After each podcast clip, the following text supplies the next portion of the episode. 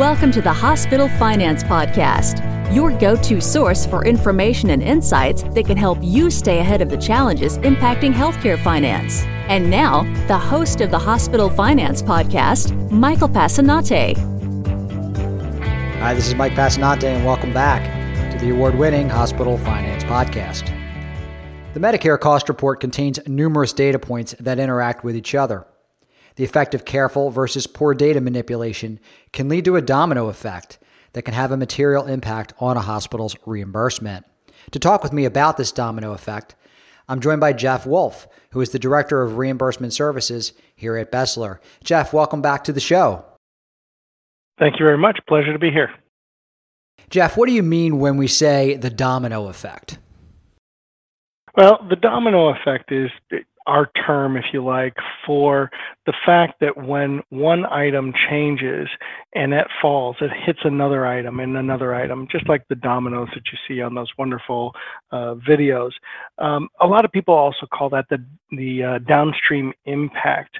Um, and so basically what the domino effect is, is if you make a correction or a change or you do an analysis of an issue in one place, the result of that action is going to cause changes further down the line um, on your cost report, and you have to be cognizant of those interactions um, in order to make sure that you have a proper cost report at the end of the day. Jeff, are there areas of the cost report that are more prone to these issues? Well, there's a lot of areas where this can come into play, but the most significant, uh, I think, by far is your A sixes. Um, all of the reclasses that we do, we are moving expenses away from where they were naturally grouped. What I mean by that is they were grouped by the department on a line of the cost report. The revenue, the expense are all grouped consistently. But when we have an A six reclass, we're taking a certain type of expense and we're moving it. Um, we can use a, an example like medical supplies, and you can tell that when we move the medical supplies, it has a change of the cost to charge ratio, but it's also going to change statistics in your B one stats.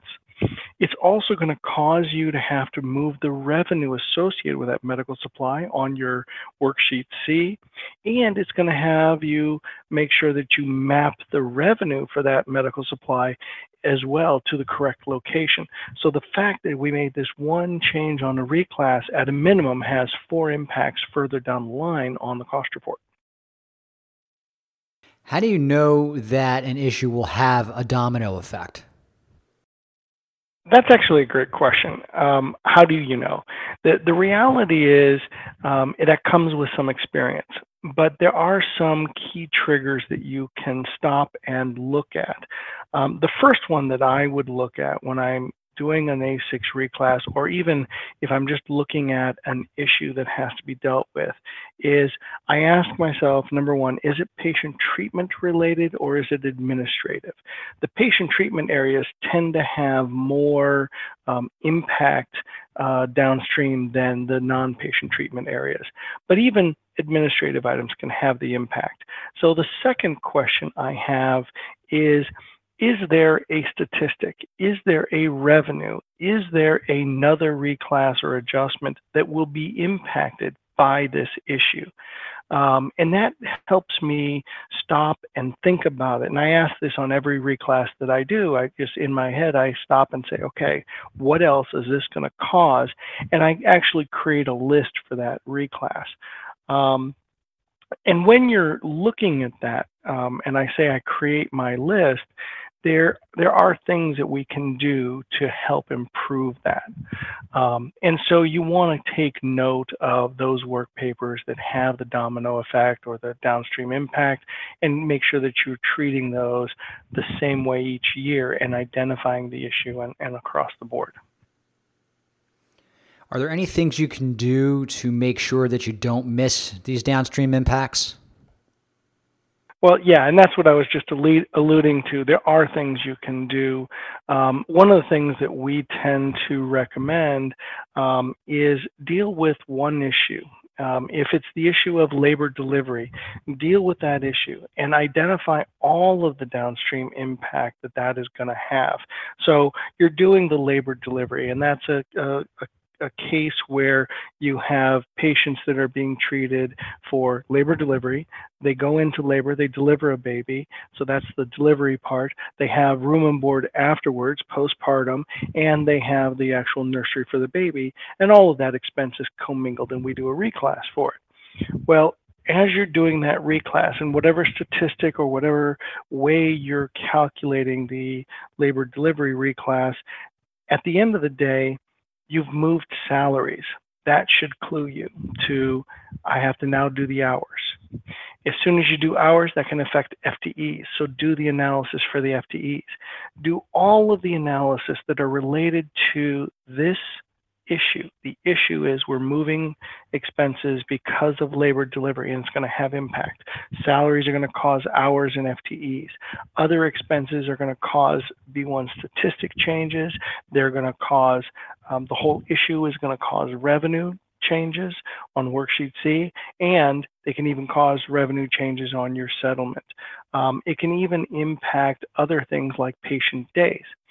So what you want to do is, in one place, in one analysis, do all of these um, impacts and have that one work paper be your guiding uh, light, if you like, that will tell you, here's all the places this is going to have an impact. Then when you get to those places that have an impact, you add a column, and you just permanently, in those work papers, there's an extra column for the issue of labor delivery, so that when you get to those, you know, ah, this goes here, whether you use a copy and a paste function, whether you use a VLOOKUP, or whether you use a work paper reference. Either way, you want to be able to move those dollars down, or those statistics down, to that other work paper, and you want them to be the same numbers.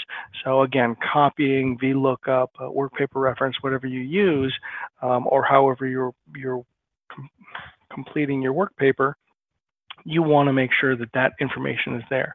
And then lastly, um, there's always a, a set of reclasses that we know have a lot of impact. And at the end of my cost report process, just before I'm ready to start uploading the data to H F S or CompuMax, I go through a review and I say, here's my reclass, and I I have all these analysis of the downstream impact, and I just check the B one statistics, whether it's square feet or salaries or st- uh, nursing admin hours, whatever, or Worksheet C or the wage index, or, you know, my patient days. I look at those other work papers next to this A six and make sure that I have the right numbers going there to the right place. And Jeff just delivered an entire webinar on this topic. So if you'd like to learn about this in more depth, just head up to Besler dot com, click on the Insights button, and look for the reimbursement tab, and you can watch the video of that webinar there. Jeff Wolf, thanks so much for joining us today on the Hospital Finance Podcast. Thank you very much. This concludes today's episode of the Hospital Finance Podcast. For show notes and additional resources to help you protect and enhance revenue at your hospital, visit Besler.com forward slash podcasts. The Hospital Finance Podcast is a production of Besler. Smart about revenue, tenacious about results.